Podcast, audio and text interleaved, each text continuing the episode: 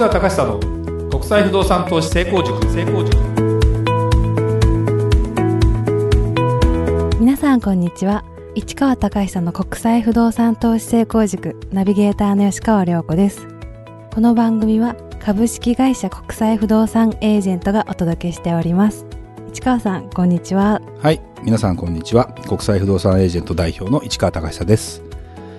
えー、もうこれ新しい形式になって結構ね、はい、立ちますよね。そうですね。なんかディレクターさんが活躍してるというかね、はい、あの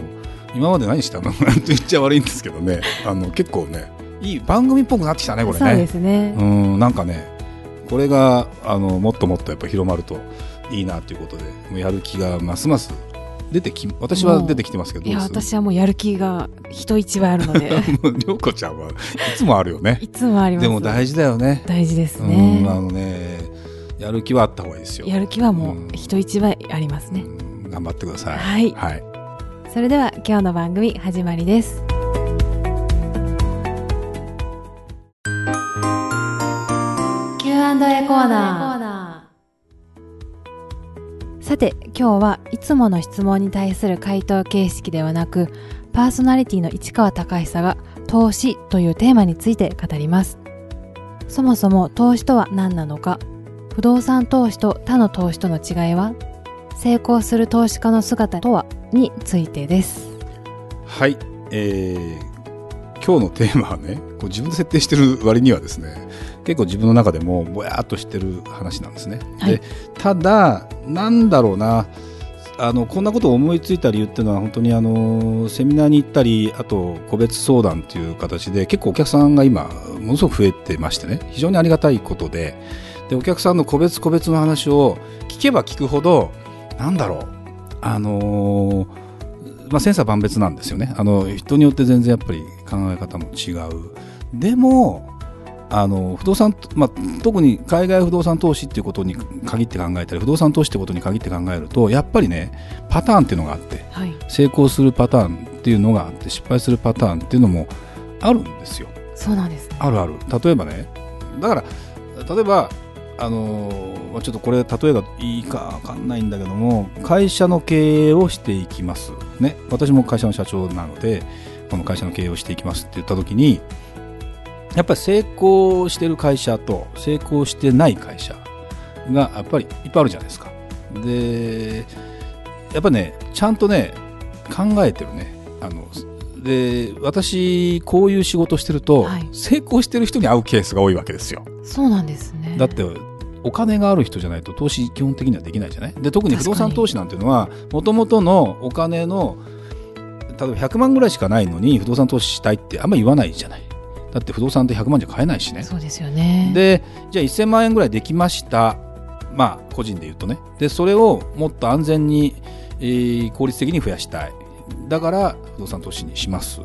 まあ、せんまんでもあんま多くはないんですけどね。だけどそういうことでいけば、少なくともある一定の成功を遂げてる人、何らかの形で、だって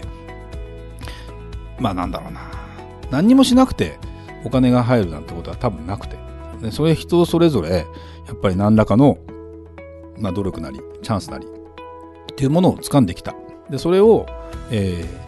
ー、違った形で財産を、まあ、守るのか増やすのか、はい、でそこら辺によって立ち位置も変わってくる中でいうと、不動産っていうのはもうさんじゅうなんねん私この仕事にね携わってるけど、すごくねいいツールですね。あのー、やっぱなんだろうな、まあ表現が合ってるかどうか分かんないんだけど、借金するなら不動産で借金するのが一番安心だよねと、うん、あの一番いけないのは、はい、何の担保もなしにやっぱり借金すると本当に返すだけになるじゃない。で不動産ってあのその価値をうまくう吸収できれば、まああんまり苦労しなくてもなんとかなるじゃない。でそこら辺には絶対にあのパターンっていうのがあって、はい、成功パターン、あの失敗パターンっていうのがあって、でそれがねあのーまあ、不動産投資だけをやってればいいんだけども、大体お金のできた人って不動産投資だけしてる人っていうのは少ないんですよ。なんとなくイメージわかります、はい、金融商品に投資をするっていうところはやっぱりやってる人はかなり多いです。で、えー、金融商品っていうと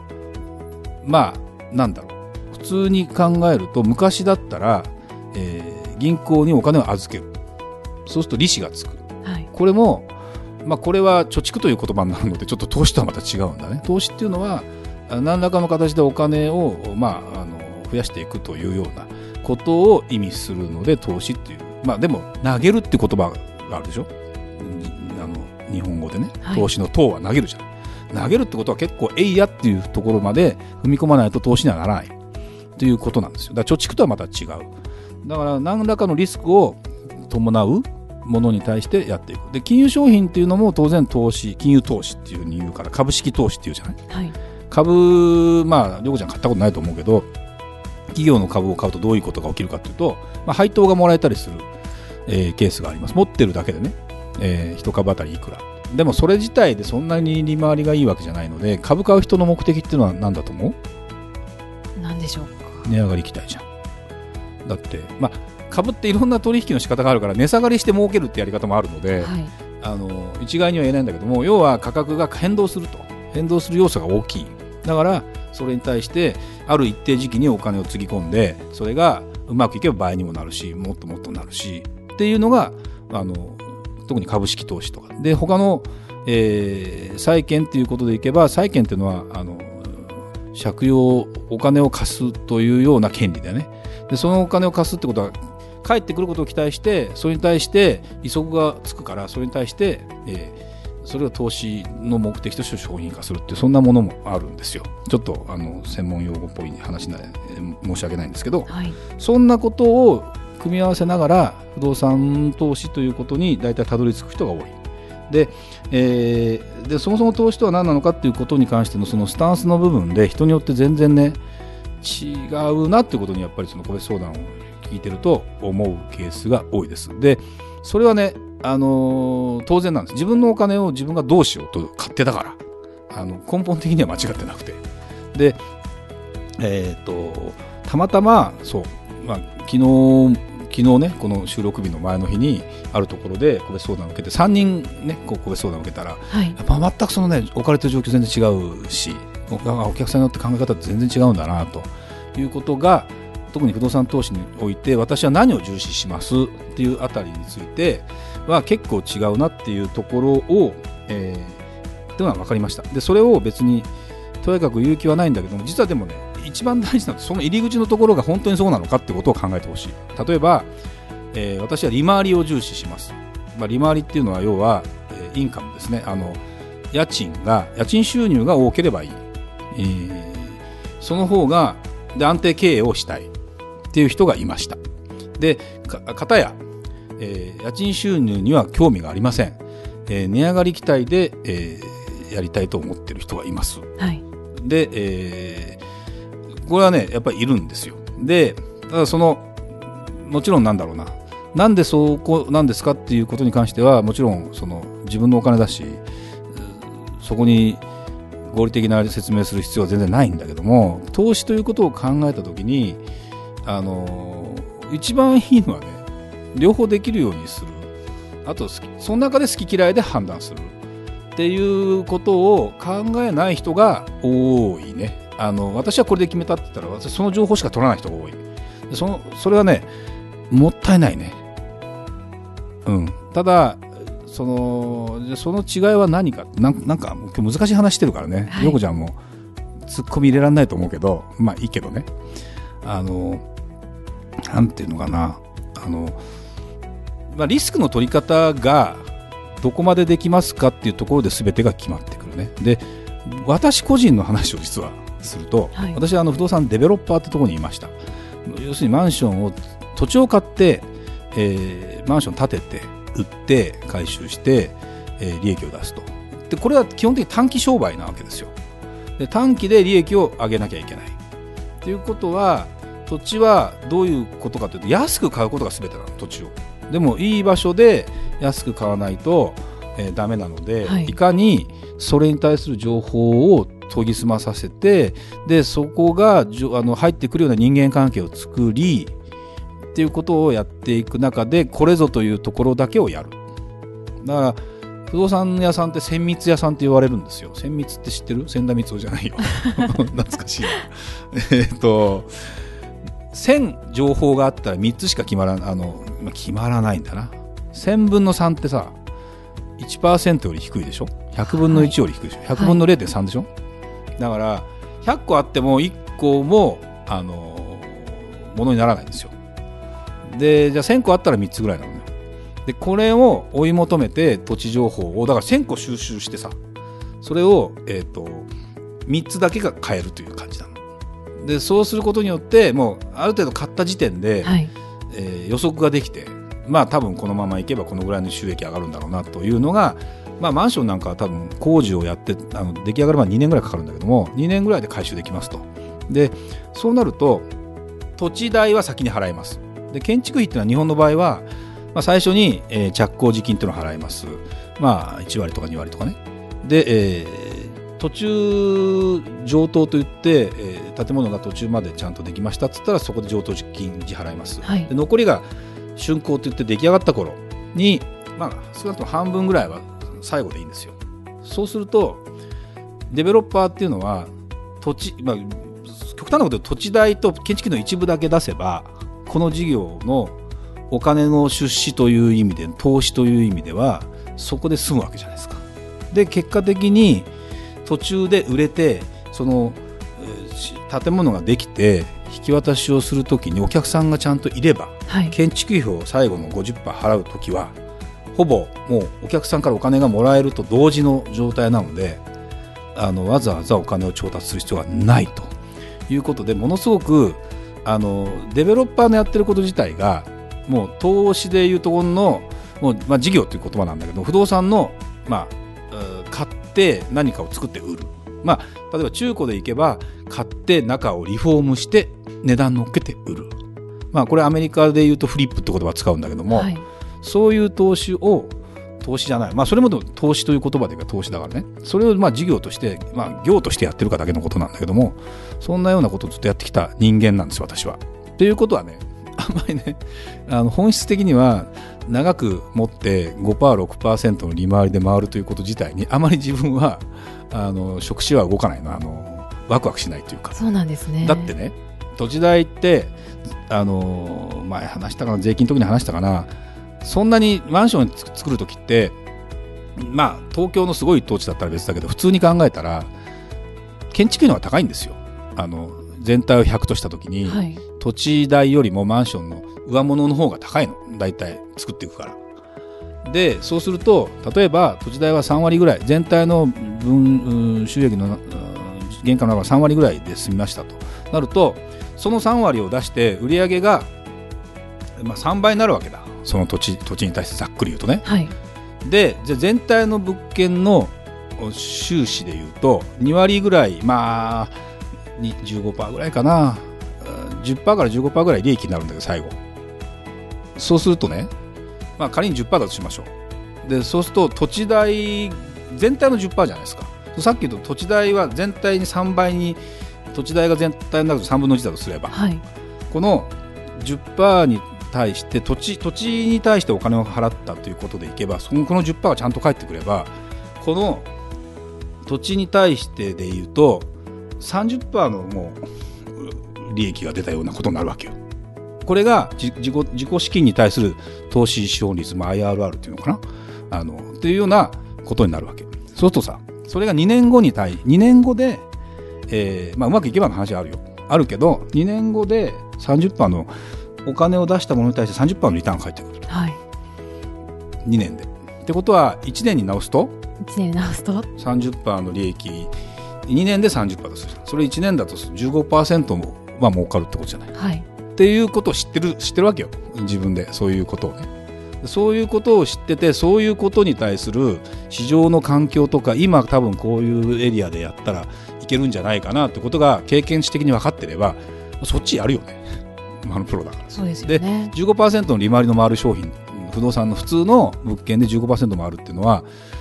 まあ、あるけどあの地方に行ってだ同じような感じです。地方の安い戸建て買って自分でリフォームしてそういうな高い、まあ、高いっていうかギリギリの家賃つけて投資して貸すで何かあったら自分でリフォームしてで売却の時もうまいことあの処理していくっていうようなそんなような形でやる人もいるけどあの要は、まあ、本, 本業でやってるからね、僕は本業でずっとやってるとね、あの投資的に言うとそっちにどうしても興味があるので、はい、なんだけどもちろんお客さんによってその本業か本業じゃないかによっても結構違うんですよ。話がまた戻ってくるけどな、話が、はい、要は投資について、えー、そもそも投資は何なのかで、不動産投資っていうのが一言には語れなくて、さっき言ったように背景がそういう、うー、ものがある人のバックボーンによっても全然違うから、非常にあのー、これふ深い話なのね。それを表面だけ取って何パーの利回りでくださいというのは全然いいんですけど、私はだからお客さんに対して、それはあなたにとってあの何がポイントですかって、それはあの何なんですかねってことを、まあ、失礼にならないような質問で、人生にかかってますからね。そうですよね、まあ、でも質問させてもらって、はい、話を聞きながら、そこが分かってるんならこういうアドバイスをしますっていうような、結構今日高度な話してない？してますね。ちょっとね、でもね、あんまり収集ついてないから聞いてる人分かんないかもしれないけどね、まあいいや、たまにはこんな会があってもと思いながら、でもね、そんなようなことで投資をやろうというふうに、えー、私はやってます。だからもう一回話を戻すとね、あのー、私は利回りがいいですよ、私は値上がり期待で買いますよ、そのそれをいいの、あの感覚的には自分の肌合いがどっちに合うかってことを決めてもらえばいいんだけども、両方のパターンを持ってる方が絶対投資はあの視野が広がるし、チャンスはある。でチャンスが増えた方がいい。あのせんぶんのさんってまあ言ったけど、あのそこまでにはないにして、出来上がった商品だからもっとちゃんとしたものもいっぱいあるから、そんな確率的にはそこまでないんだけども、高いんだけども、その確率はの情報の確率を絶対上げた方がいい。じゃないと本当に出てこないやつだけ追い求めても出てこないからね。よねんにいっかいぐらいしか出てこなかったら投資にならないからね、そもそもっていうようなことなんかを考えて、えー、多分ね、それをね、実践してる人はあの深くは考えてないけど、感覚的には分かってるでやってる人が成功してる、はい、でそれがあの分かってないで上辺のところを勉強してる人っていう、まあ、これはそういう人を非難する気はないけどが、大体失敗するケースが多いね。だからあのー物事をもっとやっぱりちゃんと整理して考えた方がいいですね。でそそじゃあ分かりやすいところで言うと、インカム投資とは何なのかで、キャピタル投資とは何なのか、不動産においてよ、